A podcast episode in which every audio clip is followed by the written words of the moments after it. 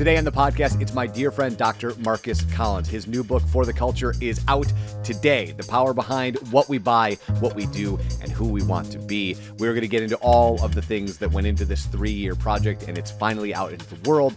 And I don't mind saying this as somebody who's worked in marketing for almost my entire life. This is probably one of the best marketing books I've ever read. Let's talk about it next. And as I said, my guest today, I am so honored to be able to do this on launch day. The good doctor, Marcus Collins. How are you, my friend? I'm doing very well, my brother. Thanks so much for having me. I am stoked to be here with you. So, before we jump in, for first of all, obviously, congratulations on the book being out today. But for people who might not know you as a first-time author, kind of give them the elevator pitch of how you and I got to be doing this interview at this very moment. Like, let's go all the way back to being engineering student to first time author? How to like condense that and tell them who you are. Uh, so I'm a product of Detroit, born and raised in the city. Went to into University of Michigan study engineering because I thought I wanted to be an engineer until I realized that I didn't. Ended up going into the music industry. Uh, start did a startup that did pretty well until it didn't as music ventures go. Went back to school to get my MBA, went to go work at Apple doing partner marketing for iTunes, managed our relationship with Nike Sports Music. Ended up moving to New York, met a guy named Matthew Knowles who has a daughter named Beyonce Knowles. And he says, Wait a minute, let me get this straight. You were an engineer, you started a music company, you have an MBA, you work at Apple, and you're black. You don't exist. You're a unicorn. You're not real. I go, Yes, I am. I'm a real thing says, Well, you should run digital strategy for Beyonce. And I said, Yes, sir, I should do that. So went and ran digital strategy for Beyonce before going into advertising. During that time, I was at a pure play social agency called Big Fuel that was acquired by Publicis. Went to work at an agency called Translation that was started by Jay-Z. And ironically, um, ironically, Jay-Z and uh, his uh the, the, the person who led the agency, a guy named uh, Steve Stoute, and uh, I found myself in the world of academia while also working in practice. Fast forward worked a little, spend time at Doner, now at Wieden Kennedy, teaching at the University of Michigan as well, Ross School of Business, while also uh, putting my first book in the world today. Whew, that was the fast forward version. Which which I love. So we can get to the meat of this, which is I want to ask you about the process. You've been doing a whole bunch of content before the launch of the book. And one of the things that stood out to me is that this has been a three year process, which is very, very different than both your academic work and professional work, right? You, you know, when you're putting out assignments for your students, you get that feedback almost immediately, either how excited they are or not excited you are, you know, and when you guys are working on campaigns, they're not, they might be six months, but they're usually not three years. And so, what has this process been like for you to actually have to slow down and wait? It's it's been lonely. it's been it's a lonely process. You know, actually, when I, I did my doctorate, I thought that was lonely, but I had a support system beyond like my friends and family. But I had a, a, a, supervisor for my committee. I had a committee of people that I was constantly bumping ideas off of to get some feedback. But when you're writing a book, it's a long narrative and you're constantly just putting pieces together, sort of like Tetris, trying to create something meaningful. And to bring someone in on one small part of the idea sort of loses context of the the broader part. So I feel like I spent a lot of time writing this thing by myself, trying to figure out what I really wanted to to say. And to your point, I mean, and interestingly, you know, you thrusted me into the world of content creation when it comes to making videos. That that that feedback is just so great that you get instantaneously. You know if a video is working or not, and then you can continue to iterate. But I didn't know my thing is working until 12 hours ago when it entered into the world. I mean, I got some feedback from the market, which was great from uh, early readers, endorsers, which made me feel really good. But it's you know you you need more people to buy into it, so you don't really know. So it's it it, it can be it, it's scary, it's it's lonely, and you tend to sort of doubt yourself a lot throughout the entire process. But I can say, hand to God, that I feel really proud of what I put in the world. I think it's representative of my 20 plus years uh, as a practitioner, my work as a scholar, what I teach as an academic, um, and and sort of the, the the book I wish I had in these major inflection points throughout my career. And one of the the things that I love about you as a human being is your humility. And I said this in the intro, so I'm going to say it to your face. Uh, you are underselling this book by a long shot. This is the best marketing book that's been put out. And you've known me for a long time. I read a lot. This is the best thing out there right now. So if you work in that space, it's brilliant. But the thing that I love about the book, and we can get into that in a second, is the way in which it does something that most other business books don't really focus on. They might touch on it, put a tentacle here or there, but you're really diving into how humans behave in the world so that marketers can market better and understand their consumers better at a time when the country is not really great about understanding one another and what they're for. That's true. And I, I credit that to the multi hyphens that have made up my career from being an engineer to being a musician to being a marketer to being a scholar. You know, I look at the world like an engineer. I look at the world and I see systems, an ecosystem of things that collectively work together to create the world that manifests around us. So when I'm thinking about consumers, people, I, I think about the underlying physics that govern what they do. And the better we understand those mechanisms, the more empowered we become as practitioners to leverage those mechanisms to get people to adopt behavior, which is the core function of marketing. So I pull in those things that people who are a million times smarter than me have interrogated, negotiated, had their work replicated over decades, one would even argue centuries. Think about Emil Durkheim, for instance. Take that brilliance and put it into a frame that's more contemporary, that takes advantage of the technologies that we have today and all the cultural production around us and all its many fashions and forms to make sense of how they all play together so that marketers can leverage this thinking into their work, but also we as citizens, as human beings, might be able to navigate the world with more agency. And it's not like marketing gobbledygook. It's not um, 1000% all uh, theoretical, which theory is a really important thing. It's the marriage of the two. And those things have helped me put, you know, the work I'm most proud of in the world, like launching the Brooklyn Nets, um, launching the Made in America Music Festival for Budweiser, even most recently um, launching uh, Google Pixel, uh, real tone technology, right? So this is things that have spanned 20 plus uh, uh, 20 plus year time horizon that I think is it provides a lot of a lot of evidence points of proof that the thinking is not just theoretical but it's uh, it's applicable as well and, I think one of the things that you do, I am a, a nerd for words and specifically words that don't translate into English very well. They don't, there's no like analog. And one of those is a Hebrew word called midrash, which is the idea of like the white space in between the text of the Torah is where all the magic is. And that's seemingly what you're doing in this book, right? You're taking the theory and the practice, and then you're focusing on the Venn diagram of the magic that happens in the middle. That's right. It's like in jazz music, it's the important part is what you don't play. Yes. It's the, the space between the notes that uh, that makes the music breathe, that gives the music life in really interesting ways. The way you can control silence is a really powerful thing.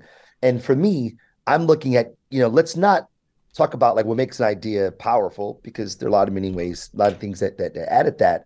But what makes an idea, a, a product, a message, a person, an institution, an organization, what actually gets people to move? And the better we understand that at a a conceptual uh, uh, a conceptual place, then we can leverage it across many, many, many different contexts. You know, I say in the book, like it's not a marketing book, it's a people book. Because at the core, we're trying to get people to adopt behavior. So if you have a vested interest in getting people to move, this book's going to be very helpful in doing that. You're doing a podcast, which I'll talk about in a second. You've done a ton of video content. You're doing a ton of interviews like we are right here. Why a book? Why was it important to actually do this in a book and not do this in any other medium? Well, a, a, few reasons. I think that a book scales in ways that is unique. Now, one may say, "Oh, millions of people can watch a video. Like you know, it, the, the the the social networking platforms allow things to propagate in really powerful ways, but there's a certain level of depth that you can get into in a book that you can't really explore in a smaller form like a, like a video. You know, even even uh, filmmakers, you know, they take what might be five hours worth of film and they truncate it down into two hours so that it's digestible. Where people have much more tolerance for a longer book that allows you to explore things in in, in great detail. And I think that to really get at the bottom of what we're talking about, this idea of culture as the most powerful the most influential external force to human behavior, it requires great, great rigor and it requires great, great depth. And I think that, you know, I give talks all the time and I make videos and I teach a 14 week course at the University of Michigan, well, mini courses, University of Michigan, uh, Ross School of Business. But even that doesn't allow me to get to the, the depth that I think that a book could. And the hope is that um, it, it creates a foundation that people can scaffold more thinking on. I mean, this is this is what academics do. We disseminate knowledge through prose because through prose we can get to more uh, more exactness, so that uh, the foundation that people build on is more concrete. Please tell me that you've assigned your book to your class already. Absolutely, absolutely. In the fall, everyone's reading for the culture. All right, you better so, believe it. so, uh, like I said earlier, you've also started a podcast called For the Subculture, which you've also, oddly enough, been working on for three years. What was the impetus to that? You know, because episode three or four is from 2021. So you've always been working on this for a minute. What was the impetus to kind of make this an additive to the work that you're doing with For the Culture? This is now for the subculture. Right. So, uh, so the, the idea for the subculture is to to be sort of chapter two or the next episode, or maybe maybe uh, it's the um, uh, it's the uh, the addendum. It's you know to go back to, to biblical terms, it's the lost scrolls, if you will, of for the culture, right? It's the apocrypha for the culture. Ooh, a deep so cut. They, We're doing a deep yeah, cut yeah. here. So you, so you got for the culture that really capsized this argument with great detail. But then the idea of for the subculture, as this podcast I do it with Wieden Kennedy, where I run strategy, and the head of Karma Lab, where he's now the, the global uh, brand ambassador for Reddit, is that we basically kind of do like a like a culture safari probably not the best word to use, but an, an, ethnography into these different subcultures, leveraging the principles from the book to explore the cultural characteristics, the conventions and expectations of these subcultures that we think we know that we really probably don't know very well, be it sneakers, be it uh, uh, trading cards, like we did with Josh Luber. Today's episode, this is a that this that uh, this we're recording this session here as was with Jalen Rose, talk about basketball culture, and the idea is just that this this space is just so vast and so deep that I could spend the rest of my life writing about it exploring it, talking about it in all the many fashions that, that it happens. And I thought that it was just a really good, like one, two punch to release the book uh, this week in the podcast, last week in the podcast will continue to roll out. So people could see around us everywhere, like everything is culturally informed. And the better we understand that, the better language we have to describe it, the more power we have to navigate it and and uh, and bend it. So I made this observation the other day with a friend of mine, and I was talking about, and you and I have actually talked about this too. I was talking about um, this loss of wonder, and I was pondering the idea of if you're losing of your childlike wonder of seeing the world if that might not be a catalyst to misunderstanding other cultures or not being accepting to kind of welcome new cultures in. And I wonder, as somebody who's putting out a book called For the Culture, um, A, any merit to that? And B, if someone wants to be better at observing other cultures and and kind of trying to understand them as opposed to opposing them, um, what are some things that I would I hate the word tips and tricks, so I'm not going to ask you that. But like, what are some tactics and strategies they can use, which are like tips and tricks for marketers, um, that they could understand culture in a, a more profound way? I mean, you're right. Like the it feels it seems as though the older we get, we have a tendency to have much more plasticity around the way we perceive the world.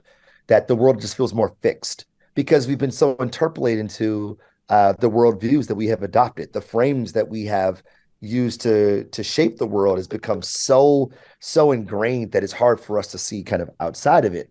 And what it means for us, the the not tips and tricks, tips and tricks, is that we have to first start with that the fact, the truth that our worldview is not an objective worldview. It is subjective. And we start there to say, oh, the way I see the world is valid because that's my experience but my experience may not be Eric's experience. That doesn't make Eric's perspective wrong. It makes it different, right? That's why for some a cow is leather, for others is deity, and for some it's dinner. Which one's right? All three of them are right, right? And the way we see the world is the way that we behave in the world. So if we start with the with the the foundational understanding that our worldview is subjective and other people live by different meaning making systems that we call culture, start there. Go, okay, cool. So people are different, and that is valid. Their differences are valid. And if people see the world differently, then there is a world that exists that's beyond my own.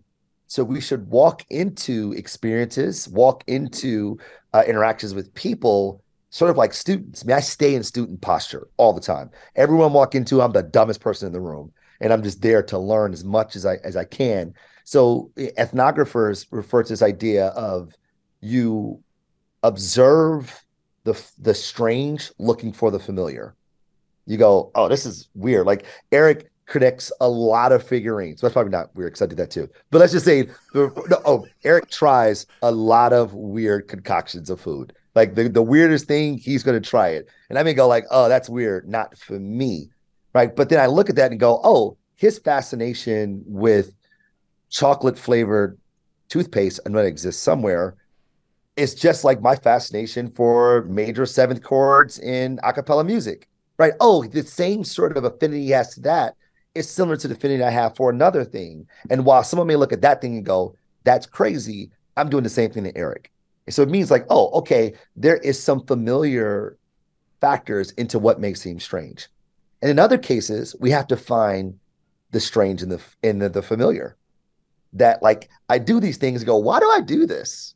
This is weird that we do this ritual. Why why do we do this thing? And if we start interrogating it, then we start to get a better understanding of what are these invisible forces that we would call culture that have created conventions and expectations of what people like us do. And if we start from that place, a place of curiosity versus certainty, I think that will will by very nature show up in the world a bit more em- empathetic um, and a bit more human. You are on a, a, bit of a rocket ride and have been that way for a number of years, and so I would be remiss if I was not uh, pinning you down for a second to ask how do you manage that? Right, you're at Ross School of Business at the University of Michigan. You're actually in New York for part of the week at Wieden Kennedy, and all of the other things that you're doing, and you're now launching a book but you also are a family man. How does one balance on that tightrope and make sure that everybody gets part of the the juggling that is that life skill that you've been working on? Yeah, you know, I'm still figuring that part out too. I think, you know, I, I, start with the fact that my wife is very supportive, um, and my children are supportive. I mean, the most thing I've realized is that what I what I I'm not like sharing me. I'm like they're sharing me with, with the world and with the agency and with the with the school and the students. So I'm very grateful for that. I think that the what I found to be helpful is that what I do at Ross is exactly what I do at Wieden. This is what I do as an author, is what I do as a content creator, as a speaker. That what I study is what I teach. What I teach is what I do. And what I do is what I study. And these things are very cyclic in nature. They're they're incestuous in in a lot of ways. So I never really feel like I'm like putting time here and putting time there. I'm kind of doing all the same thing and finding ways to allocate power um, to the right applications at the right time. Now, sometimes those apps may run at the same time. i.e., I have a class and there's a client meeting, and I go, "Oh man, I'm gonna pull this off," and it is full of uh, all the cortisol just dripping through my blood, my blood stream, and you know, it's full of anxiety. But those things don't happen as often as they could, so I count that as a blessing. But more importantly, I just sort of I take I take it day by day, man. I just figured I counted all a blessing that every little thing. Because I remember a time when it wasn't there wasn't a rocket ship, but as you say, um, nothing was happening my way. So I figure I was going to just try everything I got while I got it, because who knows what tomorrow's going to bring. So try to die empty, and you know, hopefully, I do the best that I can each day, and and no one's disappointed. And if they are, then we got to find a better way to reevaluate. But there's no like magic bullets in any of this. Fair. I wish there were. Fair hmm. enough. Someone figured it out. Please let me know. But right now, I just I just go ham, man. I just like wherever I'm doing is like it's got my full attention. When I'm in the classroom, full attention. When I'm at Wieden, full attention. When my kids, whew, full attention. And then you know, church, full attention. I just try to be as, as as plugged in so that the times that I'm there matter. No, Marcus, my, my job at MLive is to run around and tell some of the best stories of things happening in and around Michigan, which is, of course, why I reached out to you to do this. But I want to ask because if people are listening to this podcast and seeing all the things that you're kind of involved in, their question should be, why does he stay? He could clearly go anywhere and do anything at this point. Why do you stay here in Michigan? I am a product of this state. I'm a product of Detroit. I'm a product of Ann Arbor. Like I'm Michigan made, baby. And I just feel like, you know, I lived in New York for uh, just shy of eight years. And I always felt guilty, even though I came home once a month, every month, uh, maybe missed a month here or there, but every month for those seven, to eight years, I would come home to see my family, go to church and, and, and do the do the whole thing. But I always felt like I was robbing the city. I feel like I was robbing Detroit. I felt like I was robbing the state, that I was giving my gifts elsewhere. And I feel like I've gotten so much from being a Michigander. I mean, I wear it with pride um, that I feel like I have an, an obligation. It's my reasonable service. I mean, we're pure Michigan, right? There's no place like us. And I imagine everyone feels the same way about about where they're from, and they're totally right to do that. But Michigan just feels like it's its own sort of its own sort of island in the world where people who are from Detroit are Detroiters. People who are from Michigan are from Michigan. And there's a connection that exists there, whether you're UP, the west side of the state where you are, the southeast side of the state where I am, or even the center. And I just feel I just feel really grateful that I, I was able to to to to grow up here. So much so that I moved my family from New York because I wanted my kids to grow up like this too. All right, my friend, you've been in the trenches putting this book out into the world. So, my last question for you today you clearly, I'm going to guess, have not been able to read for fun for probably an eternity. Is there a is there a book on your list that you can't wait to dive into and just read for fun at some point? Man, I have I literally have low uh, like a ton of books that are stacked up right now. That but is, been, is there one that's calling to you? They're like, as soon as I get this thing out in the world, I can't wait to dive into this book. You know what? There's there is one by a new colleague at Michigan. She's in the communications department. Um, uh, Professor Powers. She has a book uh, called about branding that I want to read. Um, that's the one that's at the top of the list right now because um, it's it's real it's it's a critique on brands in an interesting way. Um, but at the same time, in in fashion of Marcus Collins, I'm thinking about what the next project will be too. So I'm, I'm starting to to get the itch to look at things that are outside of branding uh, to explore for maybe the next book. I have a pitch for you before I let you go. Uh, if you would like to, if you'd like to put your uh, Thor hammer behind talking about corporate culture, we would love your input. huh? I mean, God willing, the book does well, then maybe that's the second book, right, for the corporate culture. My friend, uh, always an honor to get to catch up with you. Uh, if people want to buy the book, do you have a preferred place they grab it from? Anywhere where books are sold, whether it's online, like on Amazon, independent stores as well, uh, on Kindle or on audiobooks as well. So wherever books are sold. Wait, wait, wait. There, did you read it? Please tell me you read it. Did you read it? I did not read it. Oh, who did it then? I did. It's you know what? So I, that that deserves a bit of a story. My good while, friend. While you're telling with, the story, I'm going to download the audiobook because I love. Yeah, I'm going to do that. So my good friend, who I grew up with, gentleman by the name of Joel Stengel, we went to Golightly together, went to Cass together. He is now a very, very prominent actor. He's on the the, the Showtime show uh, called The Chi. Amazing speaking voice. He does voiceovers. And I tried to get him to do the book because it just it made all the sense in the world. But he was shooting, so we couldn't do it at the same time. So I, I picked a lineup of of of, uh, of voices that I heard. There's a gentleman by the name Carey. And I was like, oh, this guy, his voice is really, he did it. And Carey did a really good job. So I'm proud of it they, they it would have taken me like two weeks to do it because I'm a novice. They were like, carve out a month because this is a hard thing. And I was like, that yeah. I can't do. So, uh, I, I, I, actually remember a long time ago, this was probably 10 years ago, watching Vaynerchuk do his first audiobook, and it was the same thing, like a uphill climb, one one line at a time, seven right. months later, and the book's out in the world. Marcus, congratulations on the launch, my friend. I cannot wait to have you back on and talk about book two. I'm grateful. Thank you so much, my friend. I appreciate you.